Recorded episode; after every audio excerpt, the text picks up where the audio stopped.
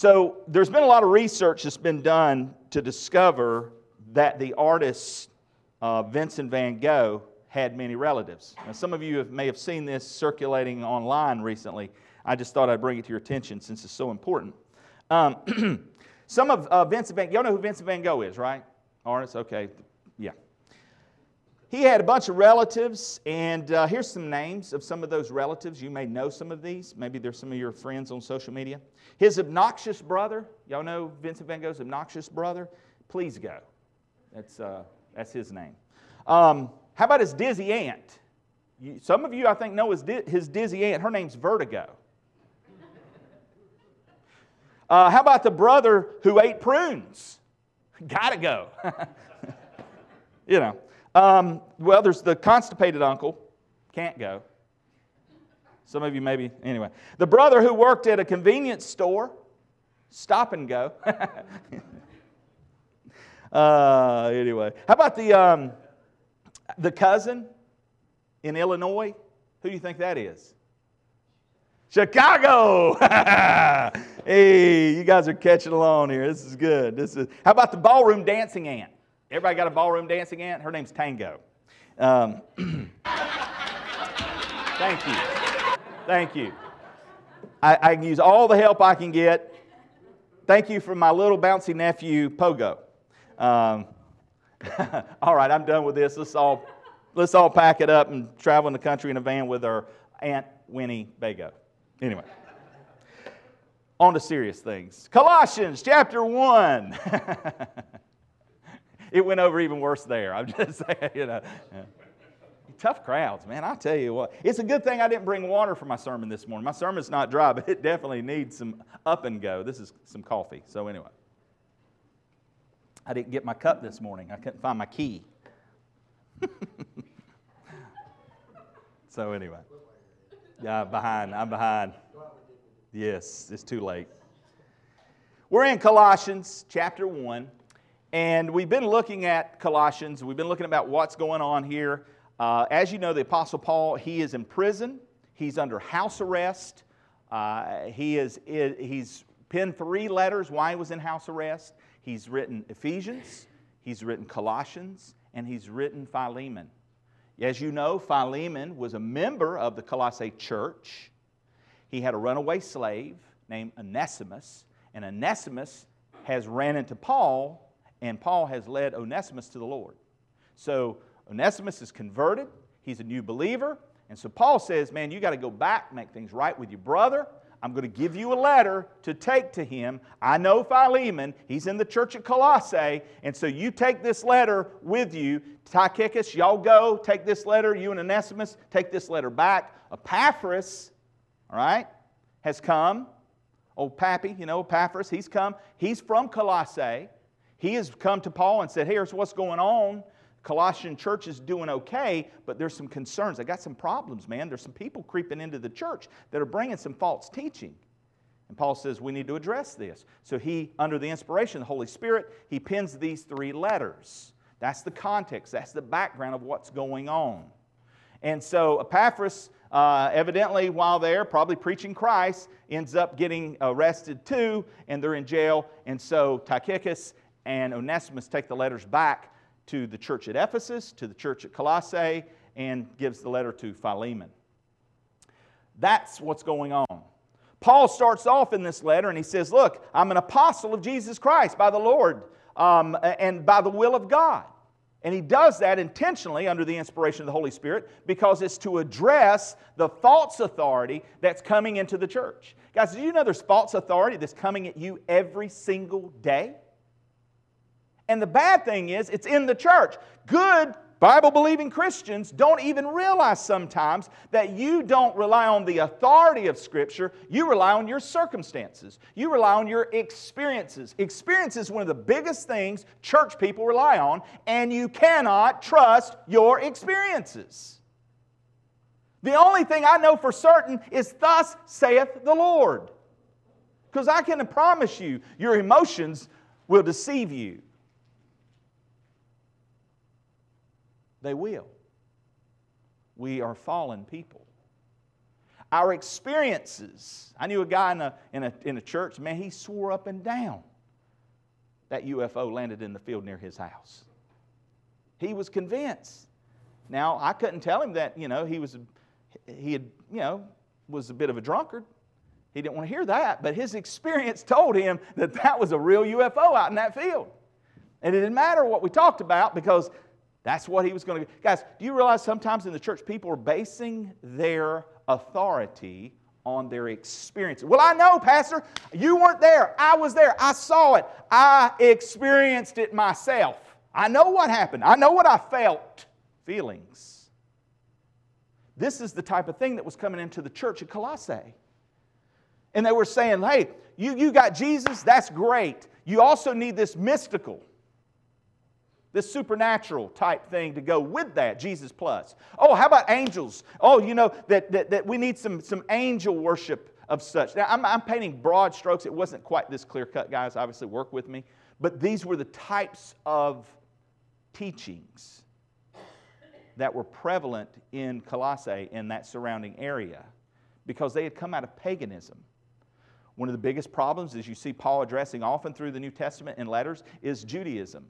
And again, those Jews who have, were entrusted with the words of God uh, for so many years were now finding themselves having to basically lay down their works oriented traditions and by faith, which was exactly God's intent in the beginning, trust in the revealed truth of who God is in His Word through the person of Jesus Christ. And yet some of them didn't want to do that. Some of them wanted to say, well, Jesus plus. Well, that's fine. You, you receive Jesus, great, but you still need to be circumcised. You still need to follow dietary things and, and don't do this and do this. The rules and regulations and the traditions. Guys, that's, that's works base. And Paul's saying that's not the authority base. And so you have these differing philosophies. And that was another one he's going to talk about later when we unpack these vain philosophies of man, man's wisdom, man trying to figure things out. When what we really need is the authority of the Word of God by the will of God. So Paul came right out of the gate and he establishes that because he wants these false teachers to know that we're there and would get this letter to know that it's on the authority of God that he shares what he shares. And guys, if we want to stand firm in an ever changing day and an ever changing church, we need to know, thus saith the Lord. We need to stand firm on the Word of God. We need doctrine. Doctrine matters. Emotional whims and, and feel good speeches and stories that, that somehow make us feel closer to Jesus is it what the church needs. The church needs to study to show itself approved. We need to be diligent and rightly dividing the word of truth so we won't be ashamed in the day of his return. And so the word of God matters. Paul continued and wanted them to know that it's grace and peace from God that these things were, were being shared. And, and he began to give thanks. He and Timothy, by the way, Timothy is there with him. And he says, Timothy and I, we, we give thanks for you guys. We pray for you always because they recognized the gospel had been there and the gospel had changed their life. Many of them had come out of these pagan backgrounds. Many of them had come out of the, the Jewish temple and were no longer relying on their works and traditions. Many of them had walked away from the mysticism and the angel worship, and many of them had turned their back and repented of their sins and put their faith and trust in Christ. And so for those, he was thankful and he was praying for them and he was praying for their testimony. And we talked about how their faith, their love, and their hope was prevalent and that was praiseworthy and that was worthy of Paul's prayer. And so that's what Paul had been praying. And so we pick this up today and we find ourselves here, and we'll begin in verse 9. We talked about this, um, but they were praying, and so he begins in verse 9. He says, For this reason, what reason? All those things we just talked about. For this reason, we also, since the day we heard it, do not cease to pray for you and to ask that you may be filled with the knowledge of his will in all wisdom.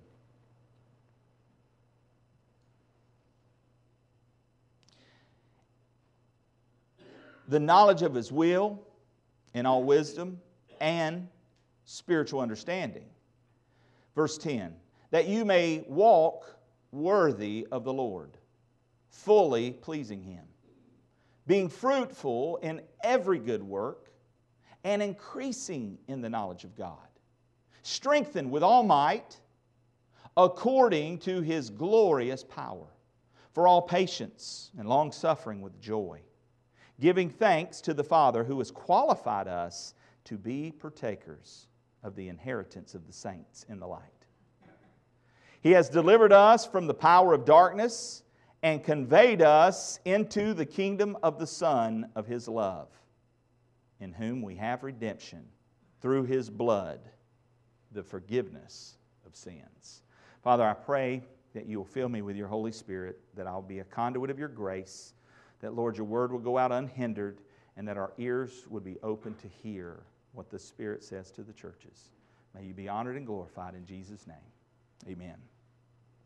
So we see this here, and we talked about last time the knowledge of His will. And that's sort of where we left things off the last time we were in Colossians. My, prayer, my, my prayer as your pastor, Paul's prayer as a pastor, we talked about, is that, that you be filled with the knowledge of His will. How we been doing, guys? You know, I used the illustration of the cup, and, and when the cup was filled up and it was full, nothing else could get in there, right? I mean, it's full. And, and, and, so sometimes it's nice to be filled to overflowing, especially when we're talking the knowledge of His will. Paul says, Look, I want you to be filled with the knowledge of His will. And how are we going to know the will of God? We're only going to know the will of God as it's revealed in the Word of God. So again, we're not looking for experiences, we're not looking for a heightened sense of awareness of God's presence. Jesus himself said, An adulterous generation seeketh after a sign. Who? Are you holding out on the mystical? Are you waiting on some kind of special fleece that you put out before God to determine His will? Guys, you've got the revealed will of God. He wants you to be full of that. And if we fill ourselves with the knowledge of His will, the decisions are a lot easier. I don't have to pray about whether or not, as a single person, I should date an unbeliever. When I was in youth ministry, you hear this over and over and over again, but I say it over and over and over again. And by the way, it's been written for thousands of years, but yet we in the church still seem to practice this. Singles. Yeah, but he's really a nice guy. Well, uh, she goes to church with her grandma sometimes. That's not what I ask. God has made his will known. Either I trust that, believe that, obey that, or I doubt it, I don't believe him, and I disobey it. And yet, isn't that what we do? And that's a simple one. That's a, that's a real clear one, but we still have problems with it. We still have problems. Well, Pastor, worked out in my case. This woman right here beside me, please don't call her out like that. This woman right here beside me, she wouldn't believe her, and I started dating her. She'd believe her now. In spite of your disobedience, she's a believer. Right? Guys, all Paul said, look, we need to be filled with the knowledge of his will. It's nice to pray about things, I understand that, but when God's made it black and white, I don't need to pray about it. Should I pray about dating this girl who's an unbeliever? Lord, do you want me to date this girl who's an unbeliever? Do not be unequally yoked. But Lord, I think I could convince her to come to small group. Should I date this unbeliever? Do not be unequally. What is a Lord, I'm asking you again. Did you hear me? Isn't that how we do? And again, I make this kind of trite, but we do this with things in our life as if God's going to somehow change his mind on what he's written. But no, but you know what God will do? Sometimes he'll do this Lord, please let me date this girl. Fine, you're not listening to me? I'm going to let you do your thing. Thank you. God has answered my prayer. Would you like to date me? and guess what ends up happening usually in those cases? Ugh, pain, hurt. Why did you let this happen to me, God? Why did you let this happen to me? I thought you loved me. And then we blame God. What? Man, we're some dumb sheep. I mean, let's just be honest. We're some dumb sheep, aren't we? We need to know the knowledge of His will. C.F.D. Moule writes Prayer makes two great requests it asks for the discernment of God's will and then for the power to perform that will. Dude, I love that quote. That's an awesome quote. This is what we need to be praying, guys. Lord, help me know your will. Help me discern the truth in this circumstance. Help me to discern the truth in this situation. Help me discern your will in what I'm facing. God, help me to know if there's something already revealed in the truth of Scripture. Let me see it. Let me read it. Let me hide it in my heart so I won't sin against you. Lord, should I date this girl? Do not be unequally. Ooh, thank you. Now give me the power to tell her I can't date her. Sorry, ma'am, your loss. No, I don't know. Whatever the case. now you pray for that guy, right? the point is, we need to be discerning of God's will. And then we need to ask for the ability to take a step of faith. Because isn't that what faith is? Faith is trust. I don't know how this is going to work out. It's not really what I want to do necessarily, but I, I recognize God has made clear, therefore, I need to get over myself. I need to die to self. I need to trust God's way, God's will, and yield to His direction. That's what the power of prayer is for. Obedience. Romans 12, 2, we talked about this last time as well. Do not be conformed to this world, but be transformed. Be transformed by the renewing of your mind. How are you going to renew your mind, Christian? It ain't through Oprah, right? The renewing of your mind is going to take place when you're washing your thoughts through the Word of God. That's how we're cleansed. That's how we know the will of God. Let this mind be in you, which is in Christ Jesus. That's what I want to know. I want to know God's thoughts on this. And so His Word tells me that. The renewing of your mind. Why? Why? So that you may prove what the will of God is. You see, the proof's in the pudding. When my mind and my thoughts are transformed, and my relationship with God is right, then that spills over into the will, the emotions. And that affects others, right? That also changes the way I do. This is my physiological change because, you know, I don't, pastor, don't drink, chew, or go with girls that do. I used to. Well, there was only that one girl, and it was Dip. But anyway, just kidding. Um, they're going to be asking you afterwards, Allison. and they wouldn't, Allison, I promise. but that changes us, it transforms us. I was transformed by the grace of God, I was renewed because of the Spirit of God who took up residence in me. Guys, I've not arrived. I am continually struggling with, Lord, renew my mind.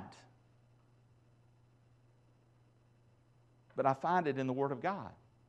I find life in Christ. And so, therefore, I seek to yield my body as an instrument so that I might prove. The proof might be in the pudding. Therefore, the way that I live, my life should be a reflection of transforming grace. Is your life, is your life currently, is it, is it a testimony of the transforming grace of God? Do, do people who know you, uh, know you best, do they notice that there's a light of Christ within you, that there's a joy, that there's a peace, that there's a difference? Does the fruit of your tree scream Christian? So that you may prove what the will of God is. You see, it's not enough to take it in if it doesn't work its way out. It must come in to change our hearts so that it might change our way of living. Transformation is what God's in the business of doing. God's not just in the business of justification, He's in the business of sanctification for the purpose of glorification. So, right now, God's desire in your life, Christian, is to give you family resemblance. Now, you guys know I pick on my little girl here, my baby girl. Man, you want to know how long Varners have been here at the church? You just look at that girl right there, scribbling away next to her mama. Little Sarah, aka Jeremy Jr. We call her Jeremy Jr. because she resembles her daddy in so many ways. She's, she makes us laugh in the house. Daddy makes us laugh sometimes. Sometimes she leaves me in stitches, man, rolling. I mean, it's just, she's a funny little gal. So, we, you know, she's a kind of a Jeremy Jr. She bears a family resemblance. But more importantly, guys, that's not her identity. Her identity as a believer in Jesus Christ, her identity is found in Christ. That's who she really is. She's really a daughter of the king because she's put her faith and trust in Christ. That's her true identity. By the way, when you're in the family, you begin to resemble the family, right? We've been adopted into the family of God. How do we look? Who are we resembling? Do we resemble the world more? do we resemble, re- resemble the Lord more?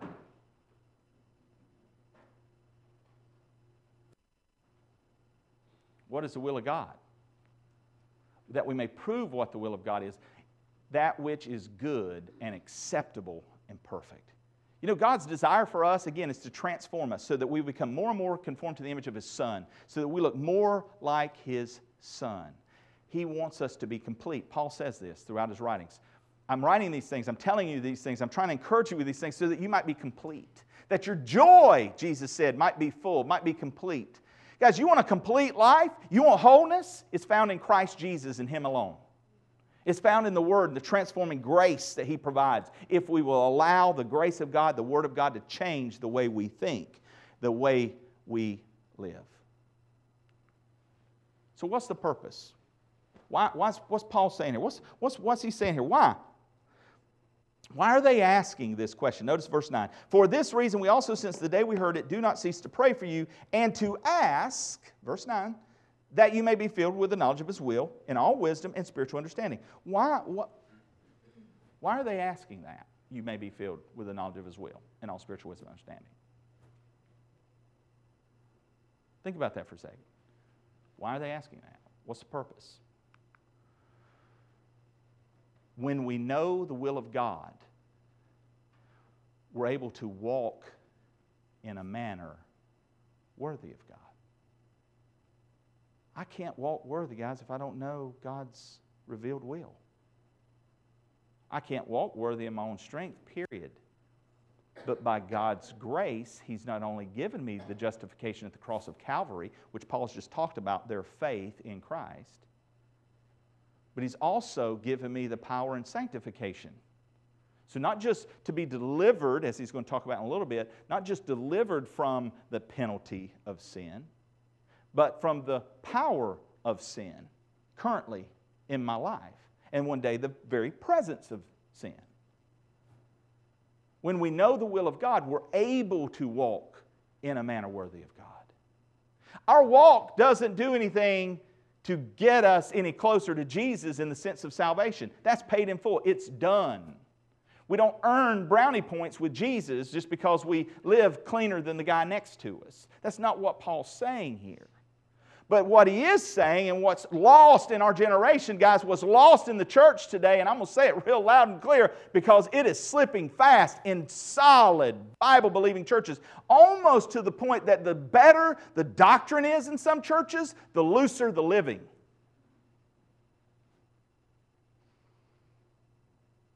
And this is sad because the ones that actually have a handle on the oracles of God, the ones that are actually rightly dividing that word of truth, who should know better, are using that as a cloak for vice. Why?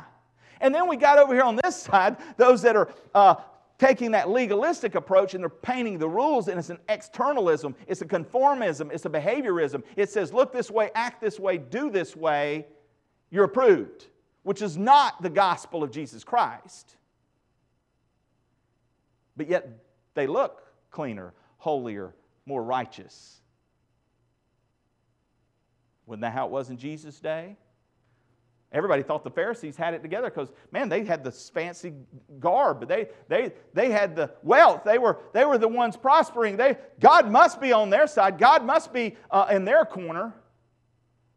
And yet, Jesus said they were like whitewashed sepulchres. Oh, look fancy on the outside, look nice on the outside, but inside is dead man's bones. Guys, it's not in legalism, it's not in lawlessness. Our righteousness is in our Lord. And because He's worthy, we should walk in a manner worthy. Be ye holy, for I'm holy. That's reasonable, isn't it?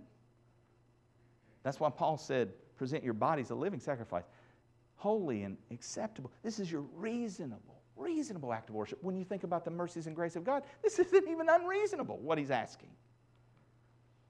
So, what does it mean to walk worthy? Many people are asking, what does it mean to walk worthy? I'm glad you asked. Man, y'all getting really good at that. That's good. I like that. All right, so since you asked, let's answer it. I want us to do that by looking at scriptures. Think about some of these passages. I'll go through them fast. John, 3 John 1 6. You will do well to send them on their way in a manner worthy of God. How about this one? Thessalonians 2:12. Walk in a manner worthy of the God who calls you into his own kingdom and glory. Philippians 1:27. Conduct yourselves in a manner worthy of the gospel of Christ. Are we seeing a pattern here? Ephesians 4:1 says, "Walk in a manner worthy of the calling with which you have been called." That's a sobering passage for us pastors in the room. But for Christians as a whole, guys, this is repeated throughout the New Testament. We're called to walk worthy. We are, we are asked to walk in such a way.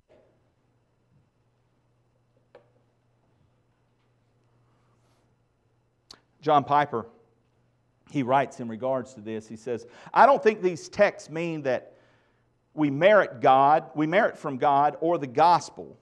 Let me say that again. I don't think these texts mean that we merit from God or the gospel or our call, but that they merit from us. That is to, quote, walk worthy of the Lord means to walk in a way that the Lord deserves from us, not in a way that we deserve from the Lord. A clue is found in, in Colossians 1.10, which says, walk worthy of the Lord to please Him. But Hebrews 11.6 says, without faith, it is impossible to please Him. So the call to walk worthy of the Lord is at least a call to walk by faith. But faith looks away from itself to the worth and ability and grace and strength of another. So, walking worthy of the Lord would mean acting in a way that shows how worthy and able and gracious and strong the Lord is. John Piper. Great quote. What's he saying? We're saying that, again, if we're going to walk, we need to walk by faith. God's worthy of that. But without faith, it's impossible to please Him. For he who comes to God must believe that He is, and that He is a rewarder of those who diligently seek Him. Again, our efforts don't earn us salvation, but the gift of salvation should spark within us a desire to follow faithfully, steadfastly. And so we should continue a walk of faith. A.B. Simpson said, God has hidden every precious thing in such a way that it is a reward to the diligent, a prize to the earnest, and a disappointment to the slothful. The nut is hidden in its thorny case, the pearl is buried beneath the ocean's wave. The gold is imprisoned in the rocky bosom of the mountain. The gem is found only after you crush the rock. So the truth and God must be earnestly sought. To him that knocks, it shall be opened. Guys, this walk of faith is not an easy walk, is it? God never said it would be. We're to be diligent, we're to persevere, we're supposed to be enduring, we're in a race and we need to run that race as one who runs to win. And Paul is wanting to encourage those at Colossae. He gives us five things in regards to this. So I want us to look at this real fast in the text. Uh, five things uh, when it comes to walking worthy. Notice what he says, continuing in the text, verse 10 that you may walk worthy of the Lord, fully pleasing him, being fruitful in every good work, and increasing in the knowledge of God, strengthened with all might according to his glorious power for all patience and long suffering with joy, giving thanks to the Father who has qualified us to be partakers of the inheritance of the saints. He says these things. He says, number one, fully pleasing him in every way. Verse 10. That's a walk worthy of the Lord. Guys, we have been delivered from darkness. We're going to see that here in just a second. You have moved from death to life. When we really understand what salvation is, and that our sins are forgiven and it's removed from the east to the west no matter the deepest shame the darkest secrets of your, of your life those hidden things in the thoughts and in the closet of your soul. When you came to jesus christ and you surrendered your heart and your life and you called upon the only name under heaven by which to be saved when you cried out to jesus christ he delivered you from darkness to light whosoever shall call upon the name of the lord shall be saved when you called out in faith in saving faith with a repentant heart, God met you with the grace provided through the cross of Calvary. And it's at that foot of the cross where we find forgiveness. And it's because of that grace that we're able to walk in a manner worthy. It's because of that grace that we're able to fully please Him in every way. Because when I do the things that I ought to do, to God be the glory. It's because of Christ in me that I even did that. Jesus receives the glory. Even in the end, when we receive our rewards, where do the crowns go?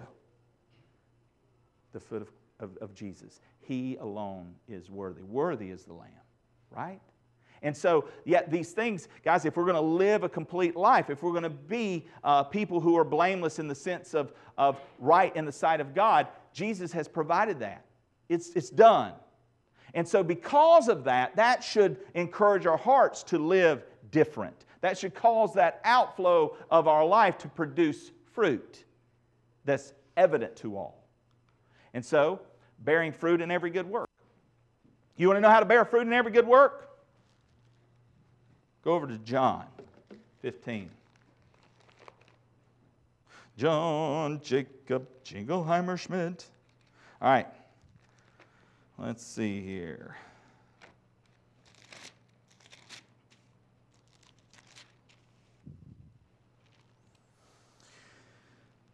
Look in John 15, 1. I am the true vine, and my Father is the vine dresser. Every branch in me that does not bear fruit, he takes away. And every branch that bears fruit, he prunes. By the way, Sometimes we suffer in this life. Sometimes we are in the midst of tribulation and trials, and perhaps sometimes that's simply a pruning. By the way, you can't you don't prune you don't prune a branch unless it's producing fruit. Right? Because if it's a dead branch, you break it off.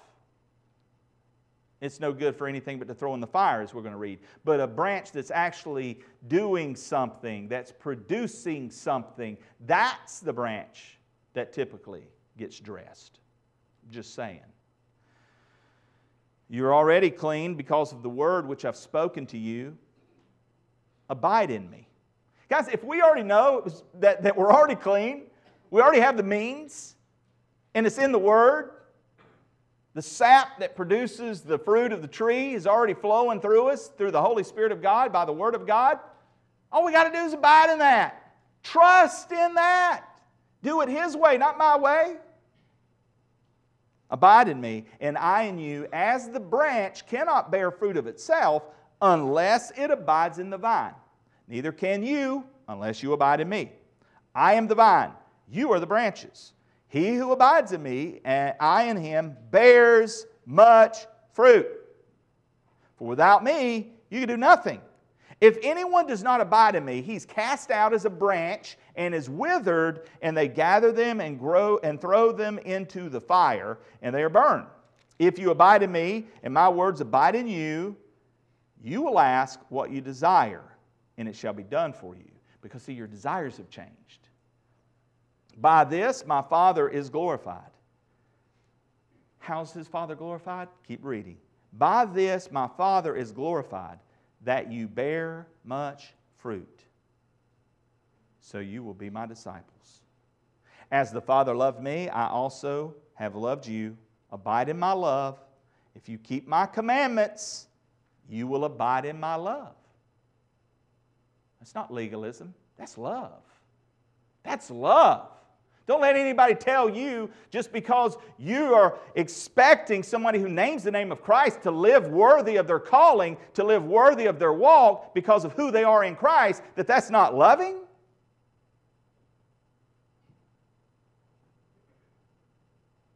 You will abide in my love, just as I have kept my Father's commandments and abide in his love. What was Jesus' mantra over and over again? I hate to even use that term, but not my will be done, thy will be done. I'm here to do the Father's will. Guys, that's a lot of times, simply put, our needed answer obedience. Not I need to pray about it. When God's made it clear, not my will, thy will. That's the prayer. Yeah, that's the prayer right there. That's the prayer. I'm going to pray. Lord, help me pray that prayer. When God calls me to do something that's already clear, thank you, Lord, for your revealed will because I walked away from that and it led me to this. True story. As a young believer, pleading with God for the salvation of someone so that that union could be together. And that wasn't God's will. And when I finally got over myself and recognized the truth of the revealed scripture and was willing, because it was there and I knew it and I saw it, but I was trying to bargain with God. None of y'all ever do that. I'm the center in the room. Okay, that's fine. And when I finally came to a surrender and said, Not my will, God, thy will, his will was done. Hallelujah. Obedience bearing fruit in every good work. We can do good works and not bear fruit, guys. We can spin our wheels in doing. I'm not asking you to do more. I'm just asking you to do what God's called us to do. I already have enough time, hard time, responding to that, right? I don't need more on my plate. I simply need to respond to what He's told me to do. And sometimes what He's already told me to do is what's being put on my plate, and I just need to stop saying no to it. If we're going to walk worthy, we need to increase in the knowledge of God. Now, notice this is different. He's, he, he's not asking, this isn't exactly the same uh, repeat as earlier. He says here, increasing in your knowledge of God. This is relational. Okay? This isn't just head knowledge, guys. This isn't knowing more about Jesus. The actual idea here in this word is, is the idea of, of knowing Him in, in a manner of, of that close relationship, being known and knowing. You know, maybe we ought to ask, many you've heard it said before, not whether or not do you know Jesus, but does Jesus know you? Guys, there should be an intimate relationship in our walk with the Lord. And so, therefore, we need that closeness. We need that. We need to increase in knowing Him. Now, that will come through His revealed truth. If I want to know about God, the only thing we, the only way we know anything about God is through general revelation and special revelation. General revelation only brings us so far, and that's as far as it goes. But to really know Him intimately, we must get into His Word and hear His voice, see His thoughts, to know Him. But it's not enough to know about Him. And so we must cultivate that relationship. Just as with my wife on the day of our wedding when I said I do, and I did. I didn't just say, see you next week. I don't get together with her just once a week. Some, some weeks it may feel that way, but we spend time together. We grow together. And so, in our relationship with Christ, how is that time with Him? Are you cultivating that? Are we, are we spending the time that we need in His presence to know Him more, to talk with Him, to listen to Him as He makes Himself known. Our quiet times are in. Great passage of Scripture that actually, if you, read, if you read yours today, was the first day of our new quiet time series. If you didn't get one yet, see Pastor Nate because we need to get you one. But it's perfect with what we're talking about here. I, mean, I won't probably get to the passages, um, but in our James 1 passage today, talking about trials, temptations, these type things, it's like, man, this is exactly where we're at in Colossians. So the Spirit of God is speaking to the church. I encourage you to get those. So we also see if we're going to walk worthy, we need to be strengthened. Verse 11 we're strengthened with all might according to his glorious power. And, and this, is, this is really cool because notice what he says in verse 11. Let me go back over here.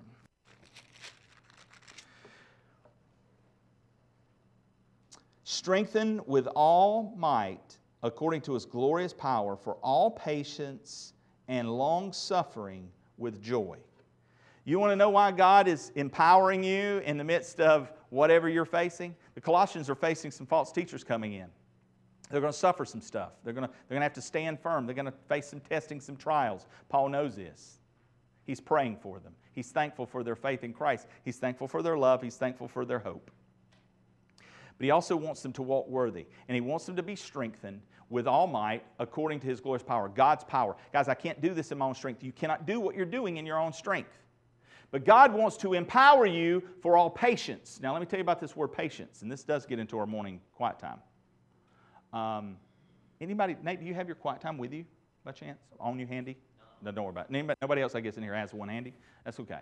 Go back and look at today's in the commentary section, and it gives us a, a better understanding of the word patience. Here's the idea it's the idea that you abide under.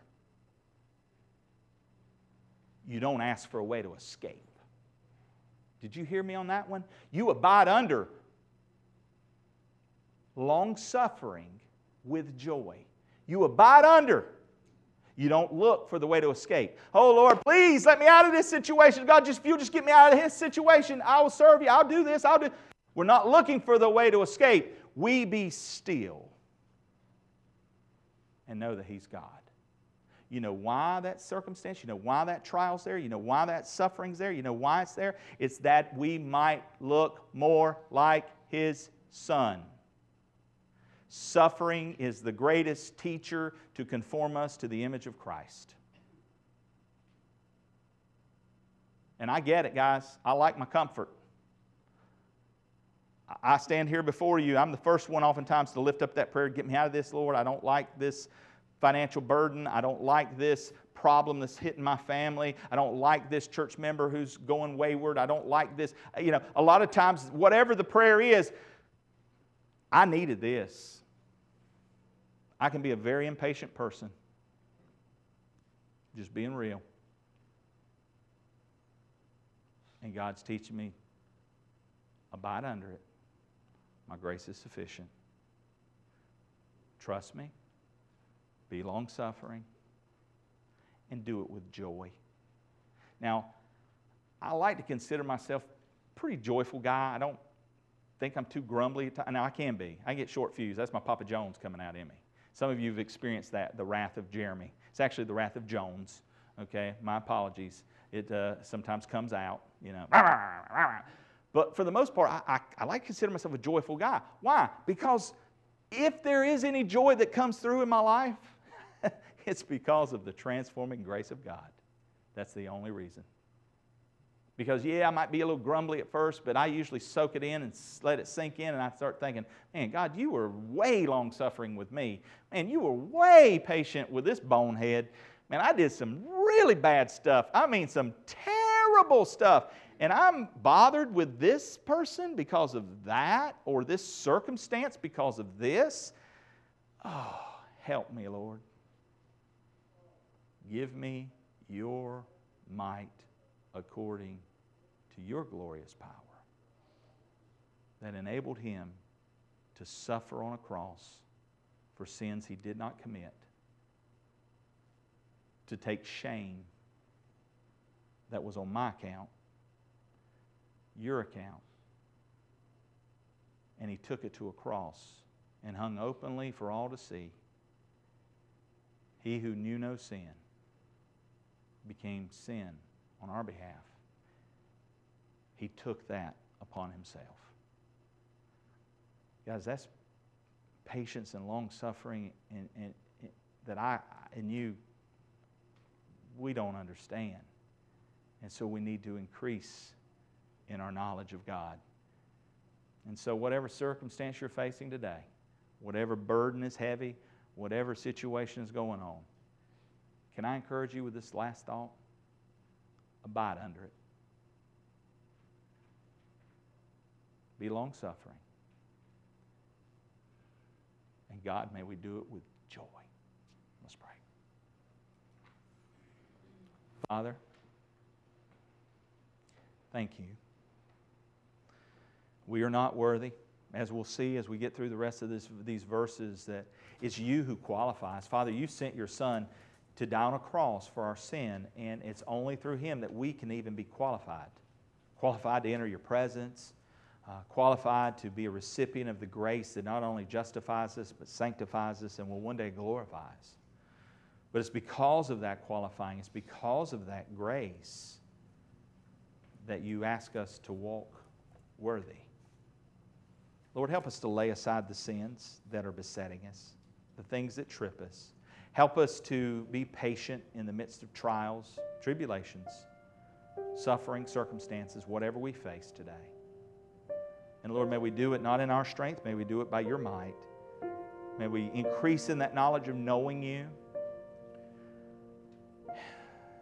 And Lord, let us do it with joy. May the fruit of the tree be much, that we'll continue to serve you faithfully, joyfully, steadfastly, and that others might see Christ in us. I thank you, Lord, for this time. I thank you for the, the time to follow as we um, nominate uh, godly men who might serve this local church.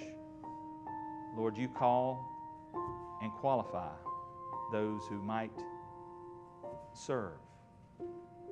And Lord, you've told us, you've already revealed your will in this situation by writing it in the scriptures. May we simply match the man with the scripture. Help us to see with eyes that only you give to see. And may we faithfully, steadfastly, joyfully go from here today. We give you the praise, Lord, as we lift the name above every name on high, the name of Jesus Christ our Lord. For his sake we pray. Amen.